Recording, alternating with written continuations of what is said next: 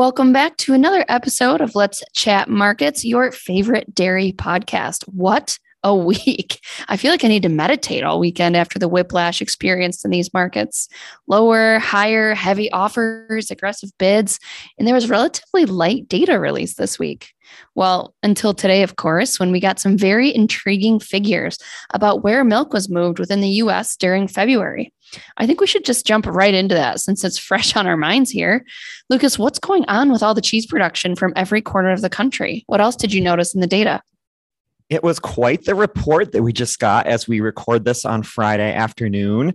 Cheese production up a whopping 6.3% in February, with, like you mentioned, more cheese coming from many different parts of the country, regardless of weaker milk production in many parts of the US. I think a big number in there as well was cheddar production up almost 4%. That's following a few months now of weaker cheddar output. So, with this expanded production capacity, uh, we're, we've returned to growth growth there, which leaves more product available for the CME spot market. Certainly interesting numbers there, and probably a little bit bearish for cheese markets that have soared yet again into the end of this week, uh, almost at 230 today on the block market. Butter down yet again, no surprise there, kind of a neutral report for the butter market. We continue to anticipate weaker output there that will be price supportive here in the near term. Uh, dry whey as well, kind of no surprises, continued weaker output as any of uh, the whey stream gets pushed into the higher protein whey complex. That said, WPC's up almost 25% versus one year ago.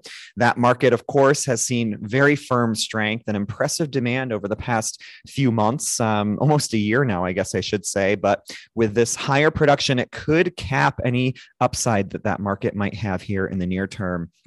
Finally, on the non fat and skim side of things, combined production lower yet again, similar to butter, no real surprise, but maybe a bit concerning for any further price strength is that stocks number. Uh, stocks climbing more than 10% versus January. And we've seen a few consecutive months now of stocks growth in that market, regardless of uh, firmly supported prices both here and abroad. Lots to digest there. Uh, if you're listening next week, uh, we should have our full analysis released on Monday, of course, for our customers to tune in there. What else happened this week? Well, European dairy prices moved higher and into fresh highs across key commodities. The Netherlands continues to experience a reduction in milk production, which will probably be intact for the foreseeable future as the Dutch government focuses on reducing their carbon footprint. Despite a temporary lift in milk collections last May, Germany has also recorded strong losses versus prior year for 15 of the last 16 months.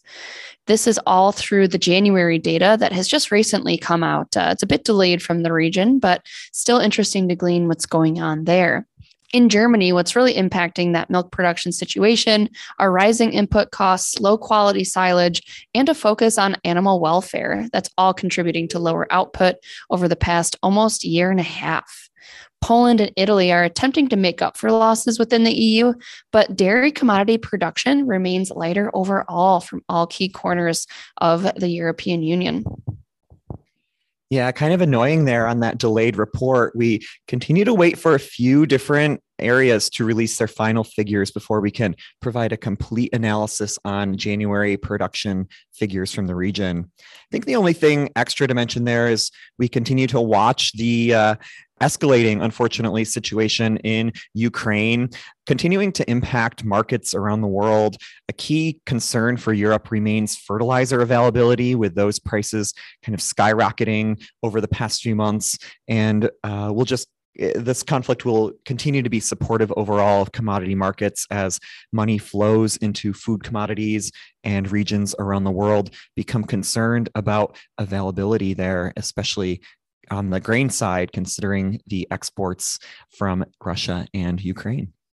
Other market volatility has stemmed from an announcement from US President Biden that they could soon plan to release around 1 billion barrels of oil a day from the Strategic Petroleum Reserve for as long as six months, a scale at which is unprecedented as the world has never had a release this large before.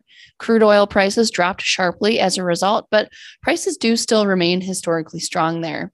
And then ahead of next week's global dairy trade event taking place in New Zealand, there are also fears that lockdowns as a result of COVID outbreaks in China are going to limit demand from the North Asia region and put pressure on prices over there. But that being said, April whole milk powder offer volumes are still almost 40% less than what they were the prior year.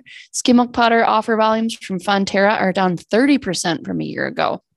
Supply concerns should continue to bring buyers to auction that are likely willing to pay a premium to secure delivery. It's a highly anticipated GDT event on Tuesday. And also on Tuesday, we get February data for US exports and imports, providing a little bit of clarity on if we did manage to increase exports amid this very firm dairy product production data that we just saw. That does it for this week. Thanks to everyone for listening yet again. And as always, reach out with any questions. Cheers. Be sure to subscribe so that you never miss an episode. And if you're interested in receiving more information as well as our analysis, please visit highgrounddairy.com to request a free 30 day trial today. Futures and options trading involves substantial risk and is not suitable for all investors.